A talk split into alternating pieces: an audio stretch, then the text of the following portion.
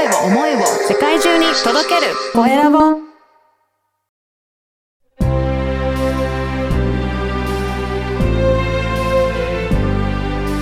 経営者の志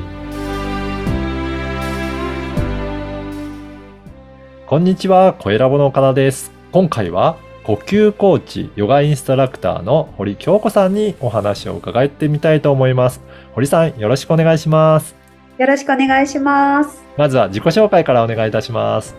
はい、えー堀京子と言います、えー石川県金沢市に生まれて、現在は東京都内で呼吸コーチ、ヨガインストラクターとして、えーもう呼吸の大切さ、凄さを、あの、皆さんに広めていくという活動をしております。そうなんですね。この呼吸コーチということですが、この呼吸のなんか大切さとか、こういったところにヨガインストラクターとして出会ったなんかきっかけってあるんですか？もう本当にうん。気づくポイントは多々あったんですけど、うんうん。まず私自身が、あの、幼少期の頃からはい、喘息だったり、気管支炎とかアレルギー性鼻炎とかアトピーとか、あらゆる不調にこう悩んできた虚弱体質なところがありまして、やっはい。ぱりこう学校も休みがちだったり、うん。あの、そのせいでやっぱ前向きにこう物事考えられないとか、すごく引っ込み思案なところがあったんですけど、はい。まあ20代ちょっと俳優っていう経験をする中でも、なんかここぞかっていう時に頑張れなかったりとか、勇気が出なかったりとか、まあそうこうしてる間に、まあ結婚してまた離婚してっていううんいろんな波乱万丈なことがあって、はい。その果てに、えっと、31歳の時に、あの、一度戻った金沢で、うんこ。の呼吸に特化したヨガっていう出会いがありまして、はい。で、鼻呼吸に、あの、呼吸のほとんどをシフトしたことで、まあ、人生が劇的に変わっていったというか、はい。呼。吸コーチになったっていそうなんですね。うエピソード。どうはい。どうですか？この鼻呼吸に変えたとき、ご自身でもこういうところが変わったなっていうのは、どんなところがありましたかね？なんかこう、これまでうん、ね、鼻詰まり、アレルギー性鼻炎のせいでうん、鼻詰まりしていた人生だったと思うんですけど、うん。口呼吸してると、やっぱり、あの、息が長く持たないんですよね。はい。で、いろんなこう書籍とかを読む中で、やっぱり鼻呼吸だけが血中の酸素濃度を上げられるとか、ええはい。あの脳の酸欠状態を回復させるとか、うん。で、ヨガの教えの中でも、鼻で吐いて鼻で吸うっていうことで、あの、鼻腔のお掃除というか、クリーニングを自分ですることができえて、えはい。鼻詰まりを自分で改善できるようになったり、うん。睡眠の質が向上したりと、やほうっぱりあらゆる不調に対する好転反応が起きまして、はい。これはすごいなって思っうんて、気がついたら人に伝える側になっていたっていう感じです。そうなんですね。じゃあ、今では、あれですか、都内でパーソナルレッスンできるような場所で教えてらっしゃるってことですかね？あはい、そうです。うん。ここの中ではパーソナルレッスンでは具体的にどんなことをされてらっしゃるんでしょうか？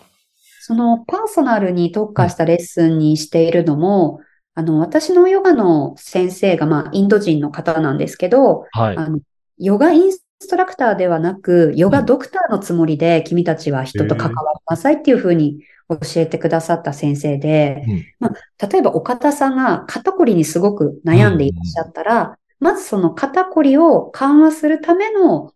トレーニングを処方箋するっていう感じなんですよ。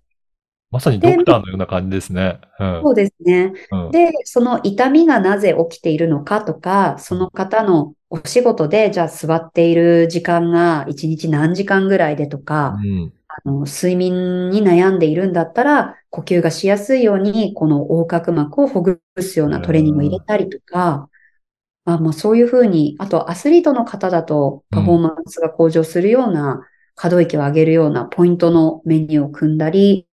歌を歌っている方だったら、やっぱりこう声が出しやすい全身を整えていくっていうようなメニューも作ったりと、かなりこう、一人一人にうん。合わせた、あの、オーダーメイドなトレーニングになっていくので、うん。はい、今はパーソナルとか、まあ、1対2名ぐらいのセミパーソナルレッスンに特化しています。そうなんですね。じゃあ本当に自分に合ったレッスンをしていただけるっていう場になってるんですね。ねはい。ヨガっていうといろんなポーズを取ったりとか、なんかそういったイメージもあるんですけど、やっぱりそうではないような、今、インストラクターとしてやってらっしゃるんですか？そうですね。私自身が20代に経験した大人数でやるヨガのレッスンって、やっぱりそのポーズをとって呼吸するっていうイメージがあったんですけど、私のその師匠に出会ったことによって、あの、ポーズができる体の状態にまずするんだよっていうふうに教えてくれて、はい。で、そういう状態に体を作ってあげれば、ポーズは自然に取れるんだよっていう。ええうん。だから、ポーズを取ることに重きを置かず、その、ポーズできる体にもう9割の時間を割くぐらいのトレーニング内容になっていて、うん。ここにすごく感銘を受けたというか、へえ。じゃあ、体をそうやって作っていく、整えていくっていうところを重視されてらっしゃるんですね。はい。へそうえ。ねそうなんですね。これ、じゃあ、あの、月に1回とかそういうふうに、あの、レッスン、えーした後は、自宅でもなんか、えートレーニングみたいなのやったりとかするんでしょうかね？そうですね。それもやっぱり、まあ、どんなご職業をされてるかとか、うん。あの、人によって目的が違うのではい、それこそ、ちょっとその、痛風があるから、うん。やっぱ股関節のこう血流とかがすごく大事になってくるので、はいこう下半身部分をほぐすような、まあ、こういうメニューを、例えば1日5分から15分自分でできるメニューを教えてほしいって言われる方には、うんそういったメニューを、あの、宿題でお渡しして、はい。で、まあやっぱり忙しいので普段はできないから、もう来た時だけ集中してやりたいっていう方には、もうあえて宿題とか何も出さずに、えーはい。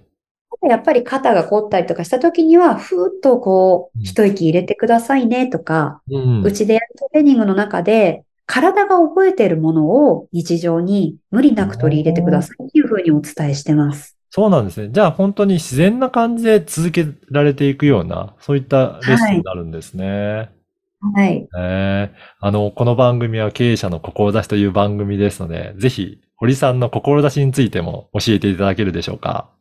あ、ありがとうございます。私がこの呼吸にすごくこだわっている理由っていうのも自分自身の不調もあるんですけれども、あの、実は私の父が、私が26歳の時に、まあ実はあの、自殺をしてしまって、うん。ちょっと重い話になるんですけど、まあその時って本当に何もしてあげられなかったというか、うん。その時は本当に苦しかったんですけど、ただやっぱり、あの、父は糖尿を患っていたりとか、長年の、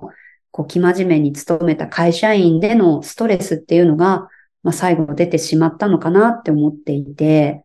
で、やっぱそういう時って体がすごくこう、ストレスで酸化してしまっていたり、まあ、正常な判断ができないぐらい、その脳が酸欠状態だったりっていうことが、まあ、呼吸であったり、体や心のことを勉強していく上で、あの、私自身、あの時のお父さんこうだったんだなってう、ん。今理解してあげることってすごく多くて、で、なんかこう、表立ってはこのヨガとか呼吸を気持ちよくやろうねって言ってるんですけど、しっかりちゃんと呼吸さえしていれば、うん。例えば大事な場面で勇気が出せたりとか、うんかすごく悩んだり、思い詰めたり、なんか悲しいことがあった時にも、ふっと一息、あの、していただくだけでも、ちょっとそういった、まあ、自殺を防ぐじゃないですけれども、うんあの、孤独になる人が減ったりとか、うん裏テーマとしては結構そういう、まあ、父のような人はいを亡くしたいとか、うん身内をそうやって、大切な人をそうやって亡くす人をもう少しでも減らしたいっていううんテーマがあります。そうなんですね。いや、それだけ呼吸っていうのかなり大切なことなんですね。本当に、まあ、うん。私自身が呼吸器疾患を多く持って生まれて、呼吸にでもやっぱ無頓着で生きてきたので、なんか今っていろんなね、情報が外にある中で、エステに行くとか、ジムに通うとか、みんな外に答えを探しに行くと思うんですけど、もうそもそも呼吸っていう自分にここはいにあったことで、もうたくさんのことができる、不調を改善していけるっていう可能性は、あの、資金ゼロでできますし、そうですね。いや、すごいことですね。いや、そして、実は堀さんは書籍も今出版されるっていうことで、えーそうなんです。ぜひ書籍の紹介もしていただけますか？はい、ありがとうございます。まあ、こういった呼吸大事だよっていう思いから企画書を作って、まあ、うん実はこの1年ほどかけて、あの、今年の10月末にですね、あの、フォレスト出版様から、えー息を吐くだけで体の不調が消える呼吸革命という初の書籍が発売されることになりました。はい、あれ、ね、これ呼吸革命ということで、すごくはい。ね、キャッチーな言葉だと思うんですが、これ内容としてはどんなことをえ書いていらっしゃるんでしょうか？